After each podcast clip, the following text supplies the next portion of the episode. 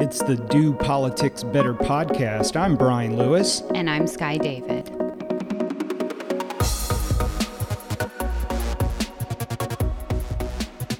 Happy Snowmageddon weekend. For the second weekend in a row, we are expecting some snow. Yeah, it's Thursday morning. We're recording the podcast, and I'm looking out grayish white sky out. Feels like a little precipitation is in the air, and the hope of big snow sky. That's right. I went to the grocery store this morning. It was 8 a.m., which generally the public's not a lot of people there at 8 a.m. There were a lot of people there, and there was not a lot of product on the shelves. Yeah, one to two inches being called for. So that is a snow in. that is a dusting of snow. not in North Carolina. It's not. We shut down and eat a lot of bread drink mm-hmm. a lot of milk. What is the what is the reasoning behind the bread and milk? I have lived in North Carolina pretty much my entire life. I to this day I can't tell you what we're doing with the bread and the milk. Apparently we need lots of it. I think the fear is that we're going to lose electricity, which is uh, you know, that's possible, and that we need to be able to drink milk and we need to be able to eat a lot of sandwiches. Interesting. Yeah. my, you, my first year moving here was the year of that viral photo on Glenwood Avenue. Yeah. And I had only been here, you know, six or eight months. And I remember one of my friends from home sending me the photo, and I was like, Is this you? Is this how you all react? And I'm like, I didn't create this mess. Yeah. Well, you know, that was a big snow. We had kids yeah. sleeping at school. You know, and it, it's different. I know for folks who come down from the north, we don't have snow plows. But see, the logic here is flawed to me because every year that I've been here, there has been a snow. Mm-hmm. So I keep hearing like we don't have the infrastructure for it, but like it continues to happen. Yeah. So like maybe we should get it. Yeah, we should probably get some plows. Yeah, maybe so.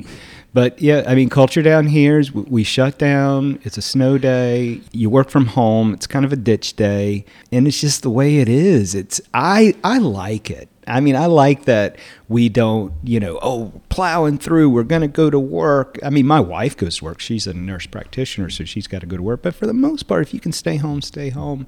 And I mean, even our governor gets on, uh, he said. We already have an emergency order in place. Yeah, for one to two inches of snow. I remember when I was growing up, you would need like a six or eight inch snow forecast, and then you would just turn the radio on and listen to the radio and I would sit there and watch the snow come down. Like we really had to have ice right. to get out of school. But you listen to the radio, them calling schools, like whether you're going to get a delay or not. You know, big like you really build up your hopes and dreams around a snow day. Yeah. But we need the snow to go away next week. We have a full week next week going on with some clients coming into town. But we just came off a very busy week this week at the General Assembly, at least yesterday. Yeah, I wouldn't say it was a busy week. However, both chambers returned yesterday. We got the news on Friday that the Supreme Court is going to hear oral arguments in the redistricting case um, starting on February 2nd. So they come into session yesterday, and it's all around delaying the primary. Originally, we are going to have the primary in March.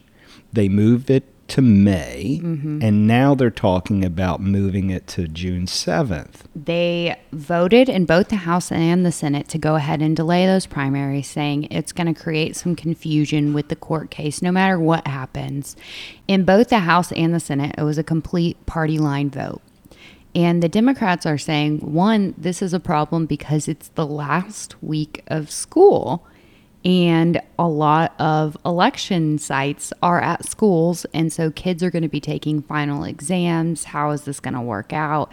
And i think senator daniel said yesterday well that was that hasn't been something we thought about but we'll figure it out later. So the bill passes. There's this problem. It sounds like senator warren daniel acknowledges the problem. The bill is now on governor cooper's desk. What are we hearing? We're hearing that he's going to veto it and because it was a party line vote, they're probably not going to override that veto. So they came into session yesterday to take this vote that will ultimately not change anything. Okay. Welcome to politics. All right. So I guess all eyes are on the Supreme Court at this point. That's right. We do have some action that's going to happen in the General Assembly starting next week. I spoke to Representative John Torbett, who is the senior chair of the Education Oversight Committee. He's also the senior Do Politics Better podcast personality. Yeah, he's the OG. Yeah. yeah, he was the first guy who came onto the podcast. And we had never interviewed a legislator on the podcast. We had done two, and it's just you and I talking, which was fun.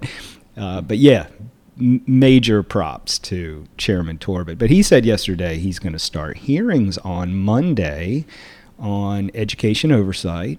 Uh, we have a couple clients that fall into education work and they've got some partnership money from the state. And I said, hey, we would love to come and talk about the good work we're doing because of the General Assembly. This is all part of an announcement that was made last week where Speaker Moore made appointments to the oversight committees.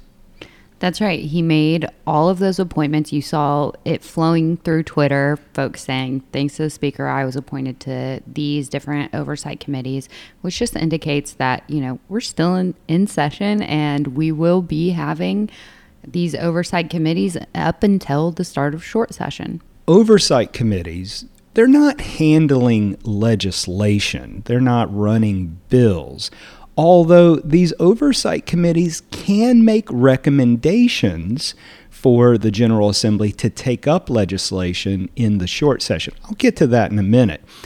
But what they do is so if you got an appropriation from the state, if you are working on policy work that has to do with any of the buckets of the oversight committee, so you got transportation, education, health and human services, you come in and it's a chance for you to talk about the good work you're doing. It's also an opportunity to bring in kind of some trouble spots. So, you know, if Health and Human Services is having an issue with Medicaid and maybe there's an overrun, then chances are you're going to hear from the secretary or you're going to hear from the staff, and it, it can sometimes be contentious.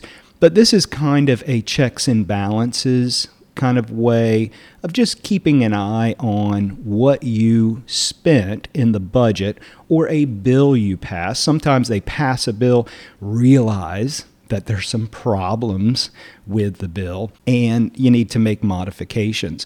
One of the ways oversight can help interest groups, though, is that you know we've we've passed the crossover deadline where if you want to submit a bill, it has to be through one chamber by a set date. That date is come and gone. So if your bill didn't cross over, you're ineligible for your bill to be heard this biennium. However, it's a loophole that interest groups can use, and that is if you can get the oversight committee to make a recommendation, a formal voted recommendation that they address this issue or an issue, then that bill can be heard in the short session. So you might see some maneuverings going on, lobbyists, legislators, interest groups that want to see something addressed in the short session. Using the oversight committee is your opportunity.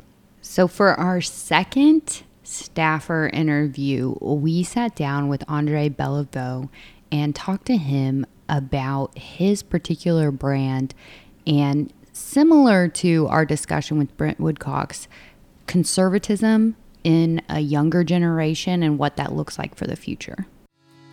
The Do Politics Better podcast is supported by the North Carolina Travel Industry Association. Founded in 1955, NCTIA has a distinguished history of partnering with the North Carolina General Assembly to strengthen and preserve tourism in North Carolina. Visit nctia.travel for more information on how you can support your local tourism destination and the thousands of North Carolina jobs it creates.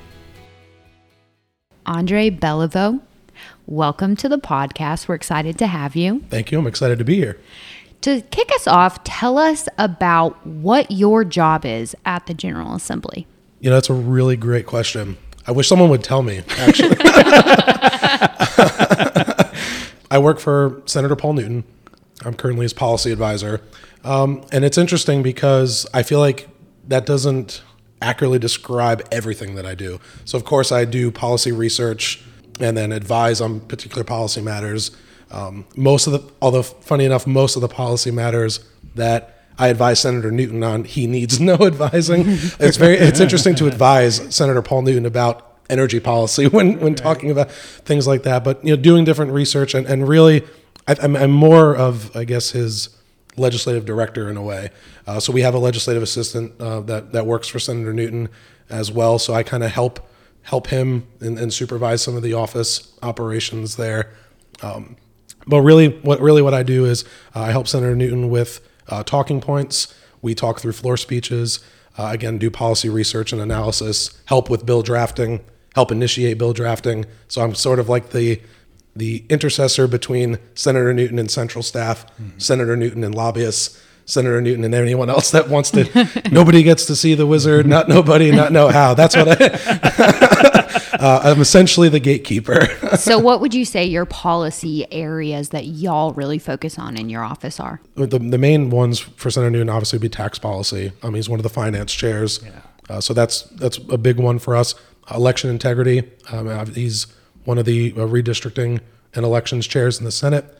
Uh, so uh, anything revolving around election policy, uh, and then the energy bill, um, and to think energy policy, regulatory, and any kind of regulatory action with you know agriculture and energy is really focused on. Nothing very important. Sorry, I fell asleep. Yeah. uh, you know, no, I mean, um, I mean, arguably, we've we've worked on some of the you know some of the larger pieces of legislation that that have come through. Um, and the uh, energy bill was probably one of the biggest pieces of legislation this session, right? For sure, uh, and it was interesting because you know it's.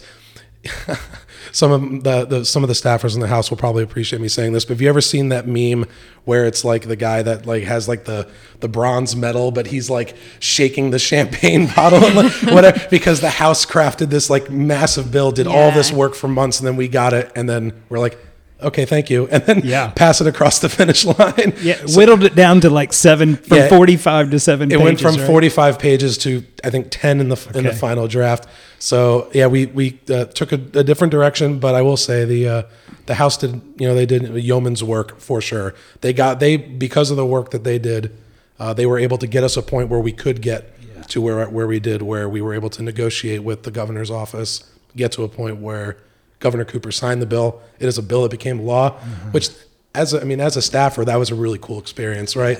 Um, you know, being able to start, you know, from the second it hit the Senate side, uh, you know, sitting in a room with, you know, other other policy staff from Senator Berger's office and sitting there with uh, Senator Newton and being able to, I mean, one of the cool experiences for me now seeing a bill signed into law is there are words in that bill. There are now words in statute that came from my head. Yeah. yeah. Right. They're like that. They were those, there's ideas that I put out there, you know, because of the research I was doing and the conversations that we had that like, yeah, that's a great idea. You know, the Senator Newton, that's a great idea. Let, us write that down.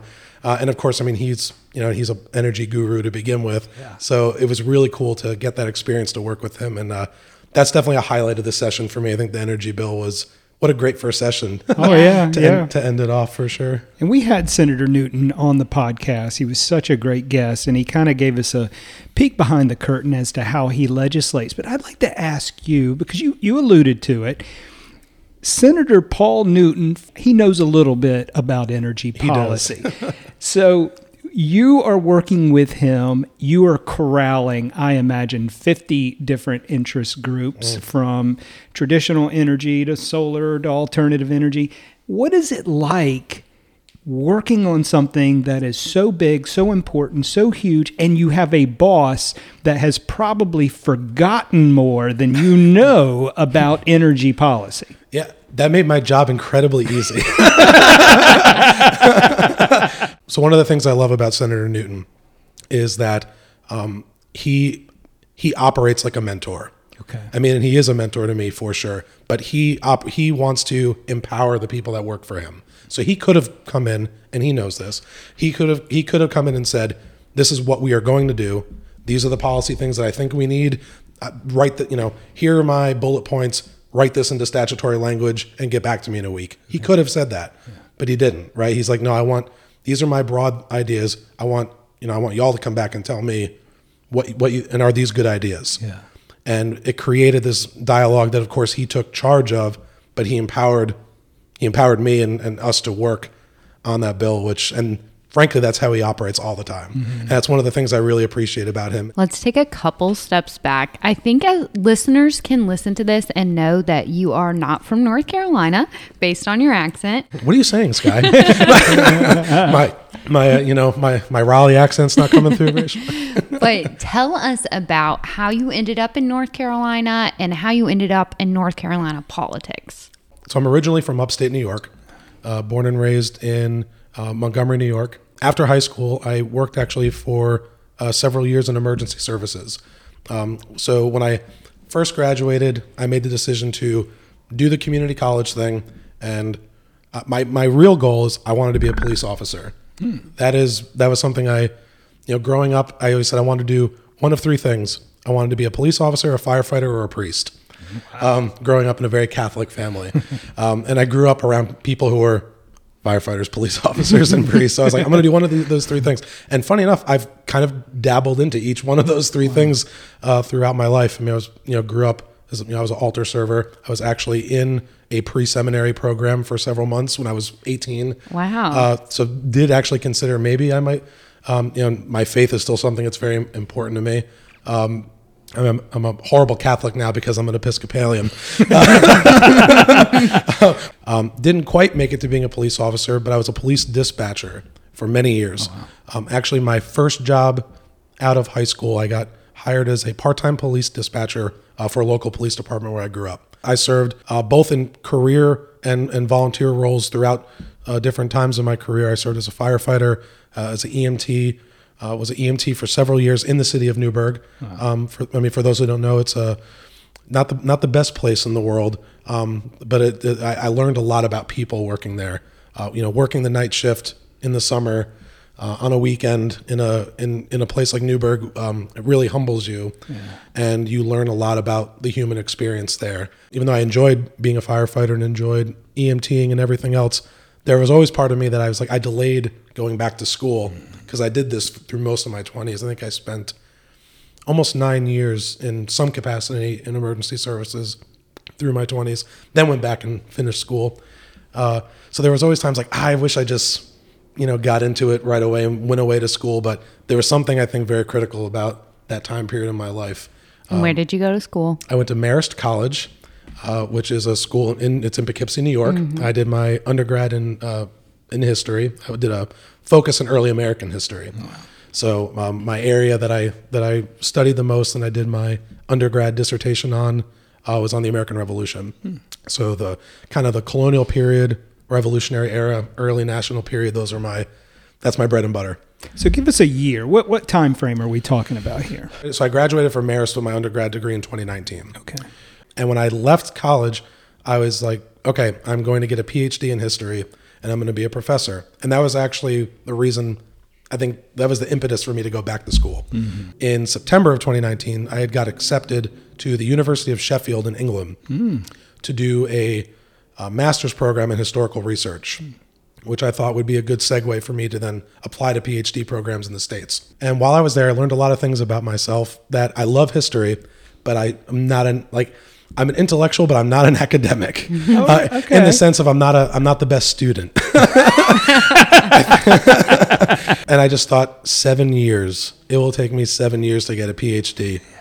No, we're not. We're not doing it. And I also, while I was there, I kind of really discovered my political voice, um, which I which I think I never had really done in the past. I had opinions like anybody else, um, and I was expressive of different opinions. You know, I became sort of like the one issue guy, right? And I feel like through most of my 20s, I went through kind of a whirlwind of different, you know, maybe testing the waters of different political philosophies and kind of finding where I fit because I, I felt through a lot of, because of some, what I felt were conflicting political views, I felt like I didn't have a home. So there was some times where I'm like, maybe I'm more liberal. Maybe I'm more, you know, I grew up in a conservative mm-hmm. household. And when I was 18, I mean, I, my, the first election I ever voted him was for John McCain when he ran against uh, President Obama. 2008. That's right. That was the first election I was eligible to, to vote in. So I, I have the T-shirt to prove it. All right. I think I'm a seeker by nature, right? Um, you know, I, I, think deeply about a lot of things, probably more than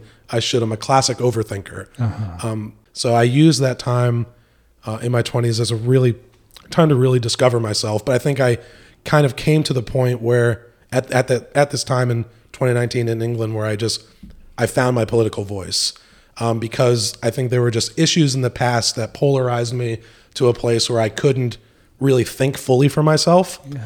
uh, and I found myself finally doing that. And it was during that time where I was like, well, if I'm not going to get a PhD in history, I think I want to get involved in politics or government of some kind.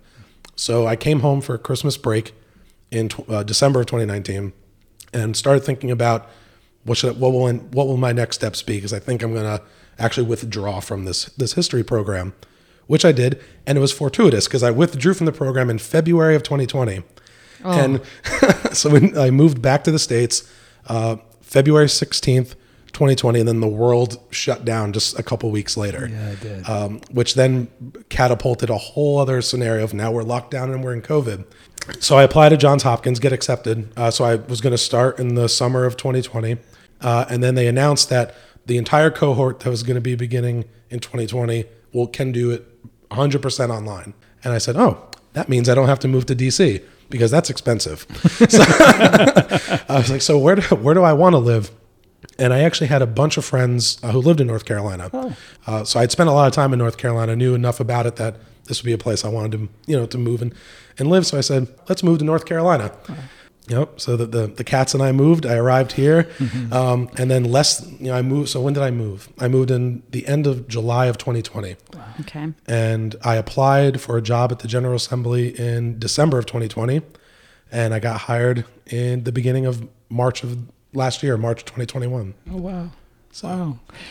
So let's talk about this political philosophy. While you were in England, you were kind of struggling. Parts of you were liberal, parts of you were conservative. You gave your, your voting record pretty decidedly conservative there. But what was going on? Where where was the struggle? I grew up in a I'd say a pretty conservative household. You know, my, my dad was a, a Sean Hannity listener. Mm-hmm. Um, he's kind of a very classic Republican.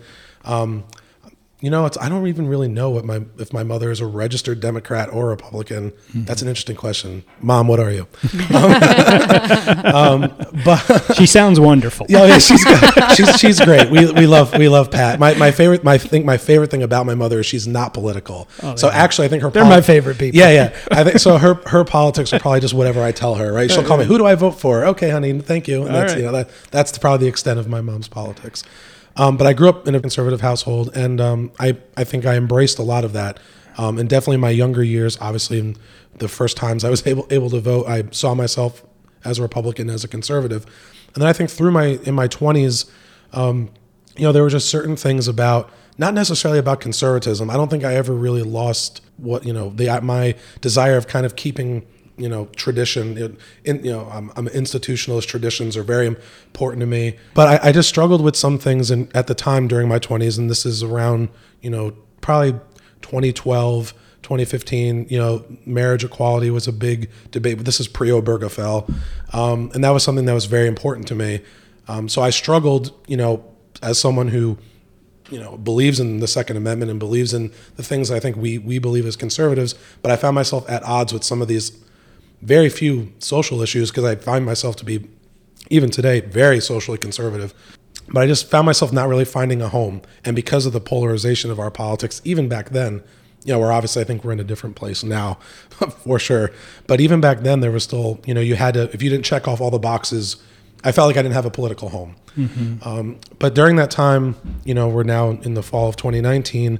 Uh, I really found myself um, more at home in the Republican Party than I ever did before. So much so where I wanted to get involved in partisan politics. Mm-hmm. And I think there were people at the time in the where the Republican Party had gotten um, by 2019, where I had, I think I had political idols to look up to. You know, there were there were openly gay Republicans. Mm-hmm. Uh, Ric Grenell was appointed by Donald Trump, uh, you know, to be on his cabinet.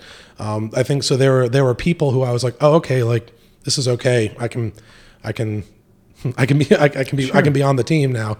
For listeners, Sky and I have gotten to know you pretty well since March of 2021. We worked on a bill together out of Senator Newton's office. That's right. So we've had lots of conversations. But bottom line here is you are a gay man, and there was this issue with do I have a home in the Republican Party because there are strains within the party that seem to be struggling with equality issues. Is that what is that what you're saying here? For, for sure. Yeah. And I think once I became more comfortable with these are my politics, right? I became more um, comfortable with being able to um, describe my positions in a way where I felt I had more command over what my views were. Um, I was able to describe what my political philosophy is as a conservative.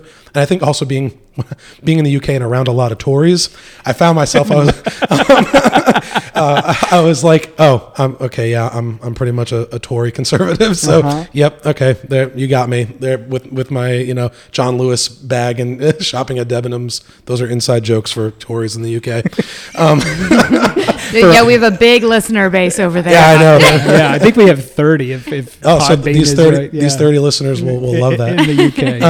um, but you know that that uh, all kidding aside, I think that really um, I just I found my voice and I felt I I had a stronger command over my views. Which I will say this: I mean, I came out when I was 23 in the firehouse. You know, I mean, I was I was deep in emergency services.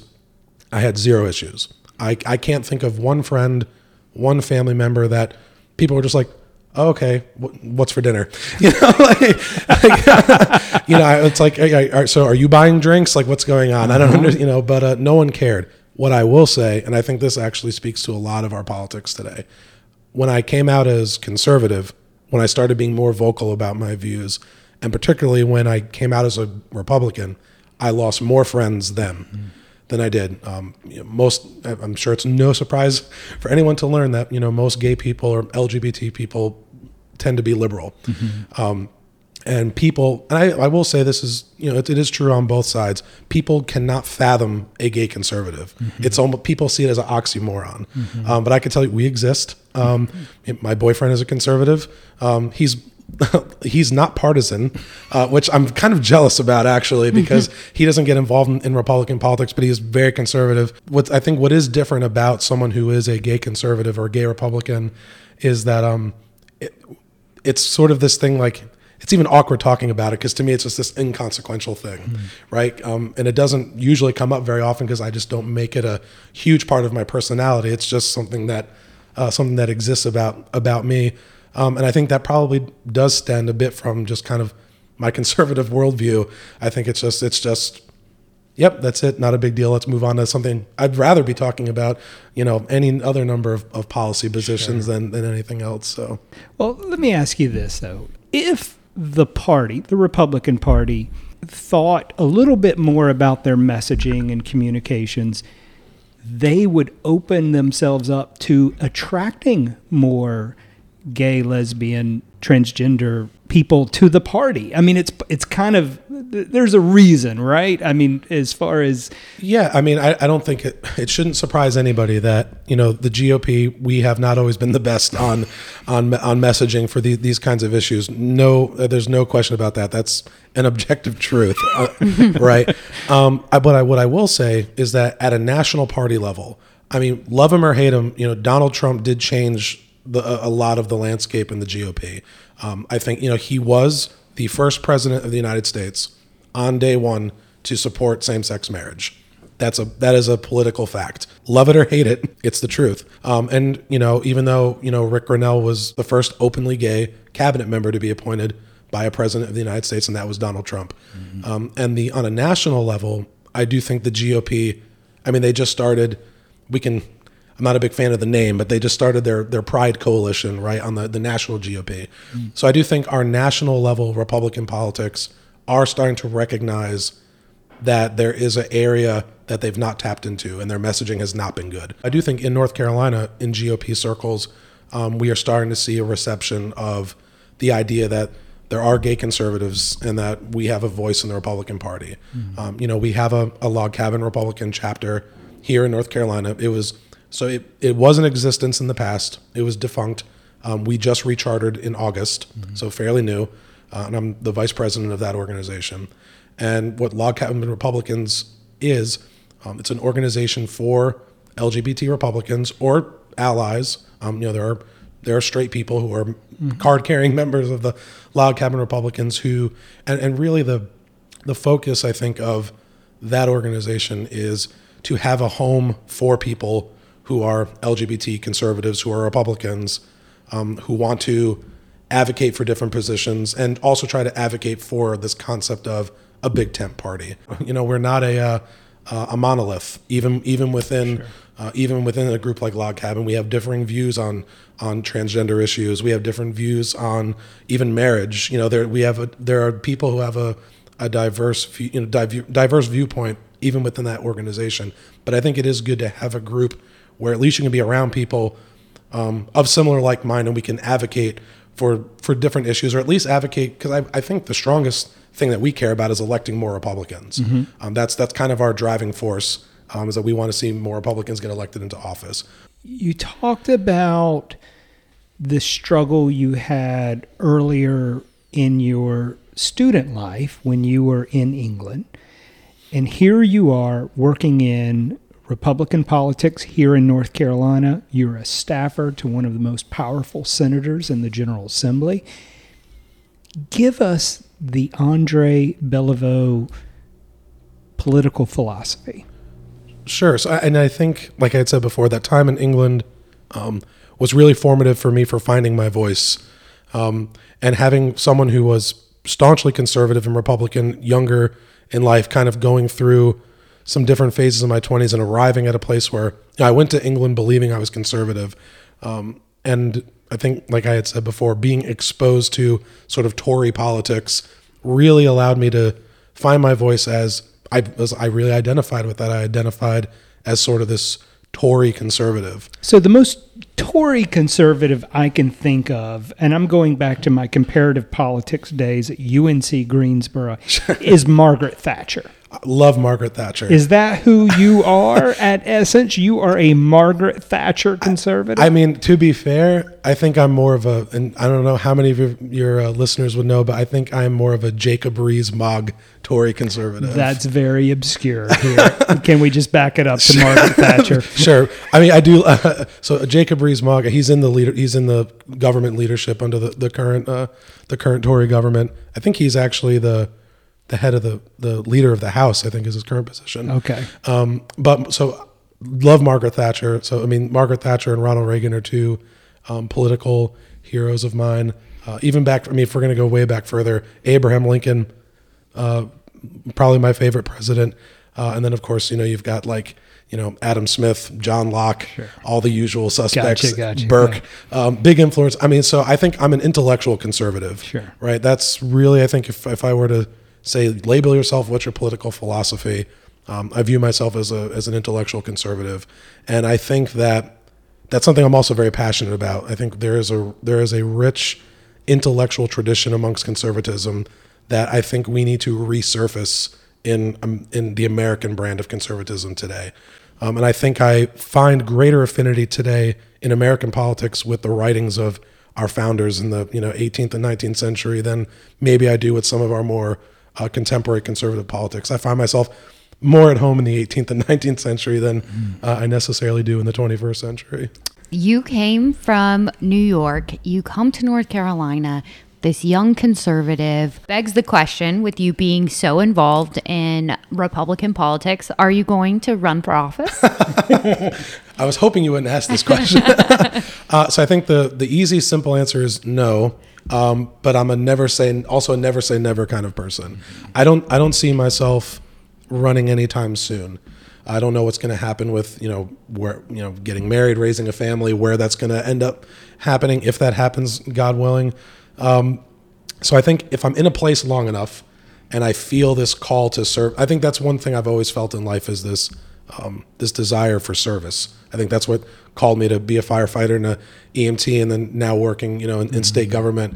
Um, so I'm I'm very attuned to the fact that I do feel this natural call to service. What do you love the most about North Carolina? Uh, it's the food for sure. Yeah, I mean that, that's uh you know, uh, I mean, we can we need to work on our Italian food. Yeah. Um, Michael Lazara would agree. He, yeah, I, I think we might have started a battle because of we we uh, commented back and forth about pizza. We had we had some we had some hot pizza takes on, on Twitter, and I think Brent Woodcox came at came at us and added a whole bunch of uh, Oh, pizza yeah. places in Raleigh. He's like, these people want a word with you. yeah, yeah, yeah, yeah. But um, but no, I mean, I, I you know, I love North Carolina food. I love North Carolina culture too. I mean, I've always been a big fan of you know bluegrass and country music, and that's obviously. Uh, I mean, it's interesting. Even growing in upstate New York, we like to pretend we're from the South. Um, so there, so there actually were some cultural things of moving to North Carolina that were very that felt like home to me. Um, but I think really it, the people I've met here uh, mo- I think is what I what I love the most about North Carolina. Um, the you know the friend the friends I've made, you know my my colleagues that I've met at, at work, you know people who work at the General Assembly or General Assembly adjacent, like you know like you and Sky.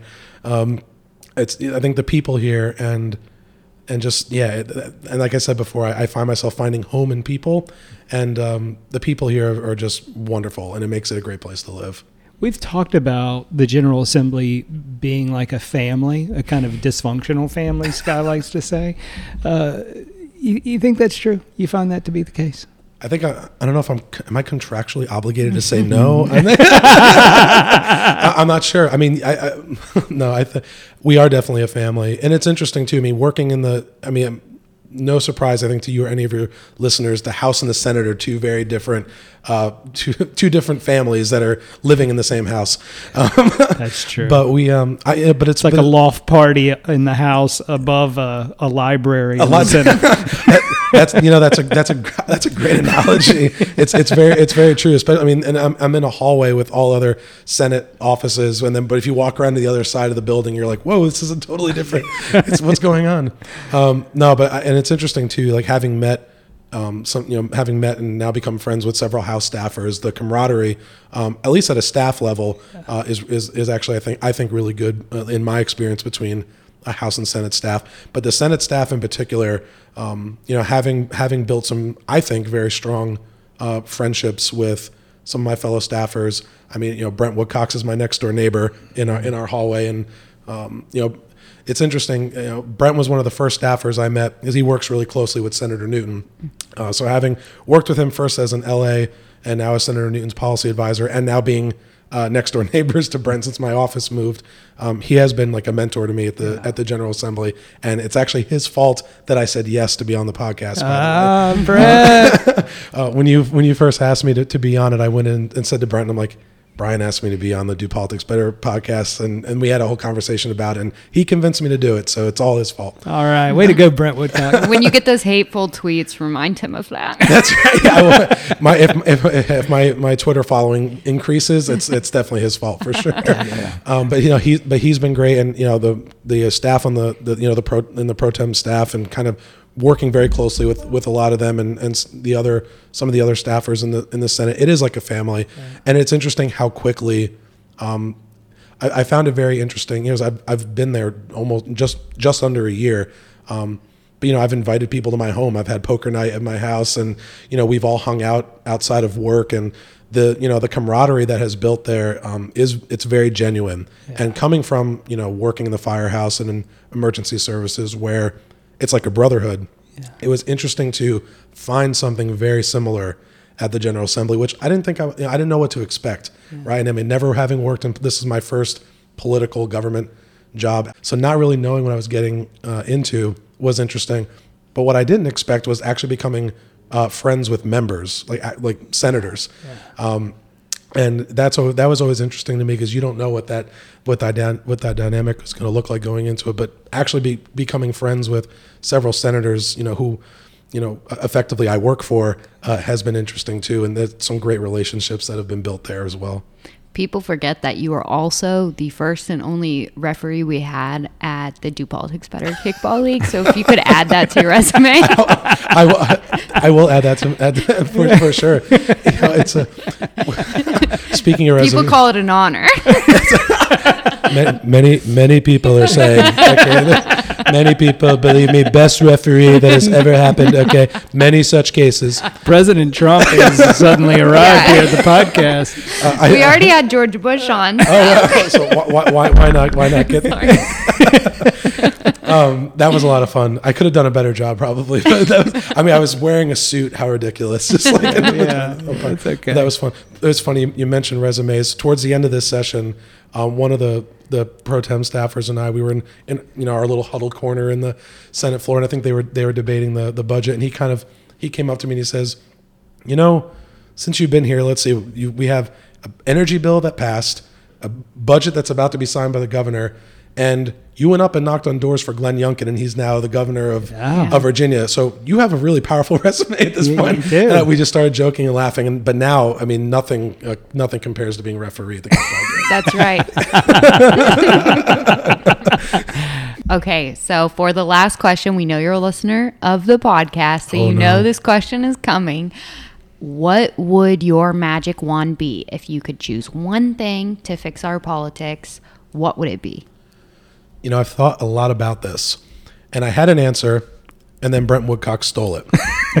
and I, when you had him on a couple weeks ago, I was like, "That's what I was going to say." So then I came up with a completely other another answer, and then Senator Galey stole that um, because I'm a big Abraham Lincoln fan. He's my favorite president. In my, if anyone goes into my office, I have a, a you know a, uh, an etching of Abraham Lincoln and a statue of him. And I said, what we need in our politics is just more President Lincolns. And then she went on this this whole talk, beautiful talk about President Lincoln. And I'm like, ah, so I thought a lot about this, and I think what we need to do is restore the monarchy.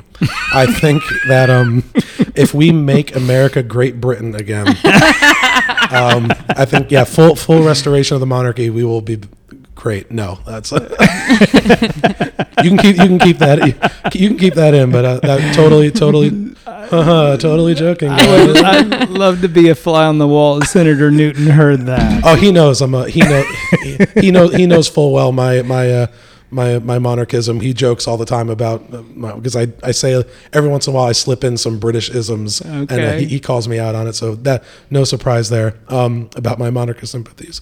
No, but in, it, to, to be fair, I think you know one of the things that I think we we really need to fix is, and this is more probably on like a party level, you know, speaking specifically Democrats and Republicans. I consider myself a conservative first, and there are different elements that make up my conservatism. You know, I think, you know, there's definitely some constitutional conservatism, probably some neo, you know, like some neo, like I'm a little bit of a neocon. No, Don't come, don't come at me, people. I love love some Dan Crenshaw.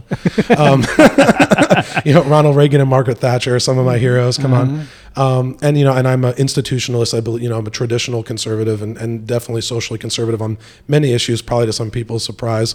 But you know, I think there needs to be room in both parties for people who maybe diverge on different issues.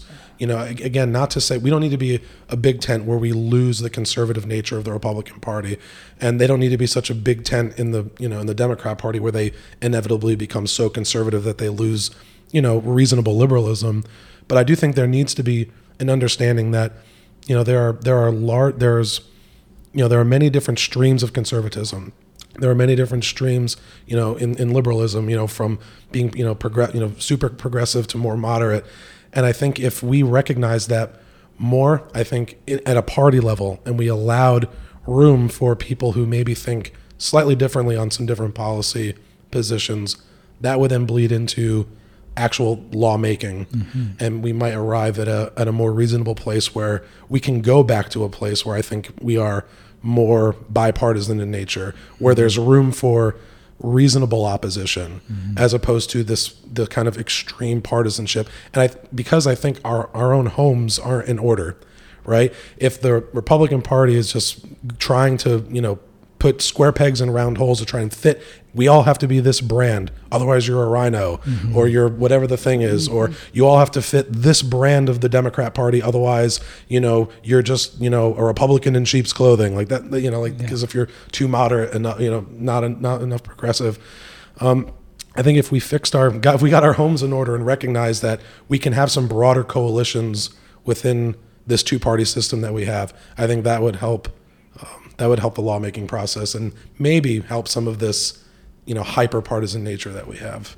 It would probably preserve the two party system, right? Because more and more people are just saying, okay, yeah, I'm conservative, but I got this over here. I don't want to be called a RINO or Democrat, same thing. And so they're just not registering for either party. Well, and I think the, the, the proof is in the data, right? How many people are unaffiliated voters? And because, and someone who had been there, you know, before, I mean, I've made a conscious decision that, you know, because I am conservative and I believe in the majority of the Republican platform that, you know, I got to be, I want to, and I want to be involved in politics. So I, I've chosen my team, right? And I'm, I'm going to be a part of the team and you got to be in it, in it to win it and in it to fix it.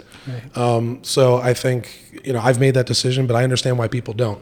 I understand why someone who's a conservative might say, you know what, I just can't get behind the GOP, or maybe someone who's, uh, you know, who consider themselves a, a liberal, but maybe not, they're not liberal enough for the Democrat Party of today.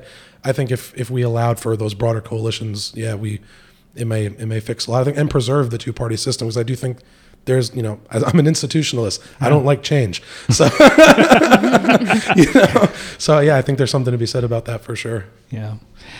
Well, Andre Beliveau, we appreciate everything you do for the Senate, everything you're doing in North Carolina politics. You certainly know how to do politics better. Thank you for being on the podcast today. Thank you for having me. This was a lot of fun. Appreciate y'all.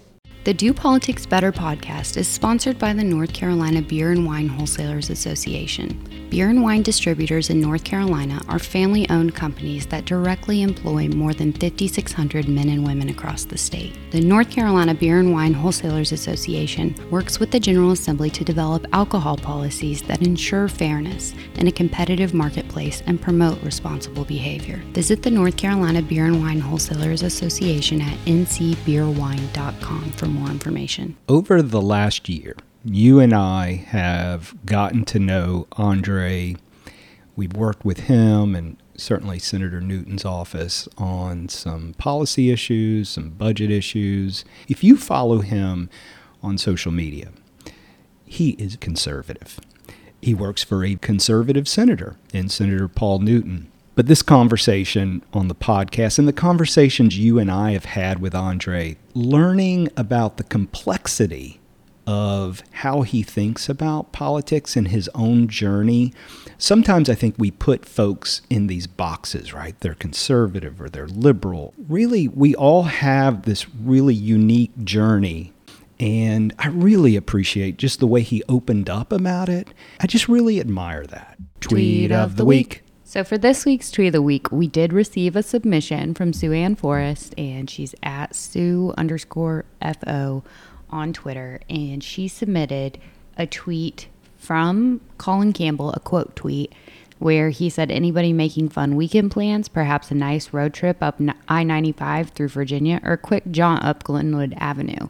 And there is a picture, that picture we referenced earlier um, on Glenwood Avenue from what was that, 2013, 2014, um, with the Michelin man superimposed into the picture. And NCDOT quote tweeted that and just put, Stay home, Colin.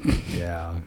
So that was in reference to last week's Snowmageddon. This week, the same advice applies. Stay home. What's your favorite winter meal? Like something that, like, when you're cold, you want. Is it like chili or what is it? I do like chili, but even more broadly than that, soup. Tomato soup with some crackers. That is just good, warming comfort food. Grilled cheese guy. Yeah, a little grilled cheese, kind of dip it in. But I'm, I'm all about turning on the oven too. I'll bake something just to kind of generate some heat and just feel warm. I'm there in the summer and spring. I'm kind of eating on the go, but in the wintertime, it's you know cooking something, a soup. Love it. And my wife makes, you know, just these great butternut squash soups. And man, that is exactly what I want in the wintertime. I see that in my weekend if we get the snow we're expecting. My parents live in a house that's maybe 150 years old, hmm. and we have a big fireplace and we're big like sit in that room. No tv in that room. We just sit in there and play like games or drink hot chocolate in front of the fire. They we lived on the road to the cemetery and there's like some big hills back there. Um, illinois is not that hilly but you would go sledding come back put your really wet coat in the washer and dryer get it dry. But during that time, get yourself a cup of hot chocolate and sit in front of the fireplace. There's nothing better than that. Oh, that does sound good. so we have gas logs at our house, and it's just not the same. It's easier. I mean, I I bet. I don't cut wood, and and it's a nice nice to look at, but it, you know, it just doesn't have that crackle. I love a good fireplace. Growing up as a kid, um, you know, we had an old wood stove too that, that we used, and I, I remember just feeding that wood stove. It was one of those things too. Like I remember it would just dry out the entire house, and I remember if you touched it, you were getting degree burns. But yeah, I kind of miss that, and I in, in some ways I, I actually miss cutting wood and throwing it on the fire. Me too. I cannot tell you how many times I have been freezing cold going with my dad to cut wood, load it up in the back of the truck, and then when you get home, you still have to unload the wood. Mm-hmm. And we have a spot on our back porch where we put it. But we also have a popcorn maker where you just put like the kernels in and then you kind of shake it over the mm-hmm. fire. So we had a lot of like fire related activities Yeah. at my house. Yeah. But I have to say this, Sky. I really do loathe winter, even though there are these comfort things, comfort food to eat. And I do, I'm looking forward to the snow. It's going to be pretty and nice, and I hope we get some snow. But I just cannot wait until spring. I am, I'm just such Dude, a. it was 60 degrees yesterday. Yeah, yeah, which was a nice little teaser. This past weekend, you know, I was at the beach and I went surfing and I put on this, you know, wetsuit and it's just yeah, that sounds terrible. I hate it when I'm at my beach house and I go to surf and it's just a little too chilly, so I have to put my wetsuit on. Water's terrible. 50 degrees. I just, I am looking forward to spring. I need warmer weather. We hope this weekend maybe you'll get to see a little snow wherever you are, especially those folks in the western part of the state. I'm sure you still have snow from last week.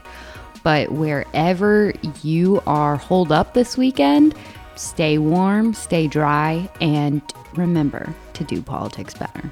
Those nose hairs, man, just like they're taunting me in this way. yeah. I'm growing them for snow. Yeah, well, they're white, so.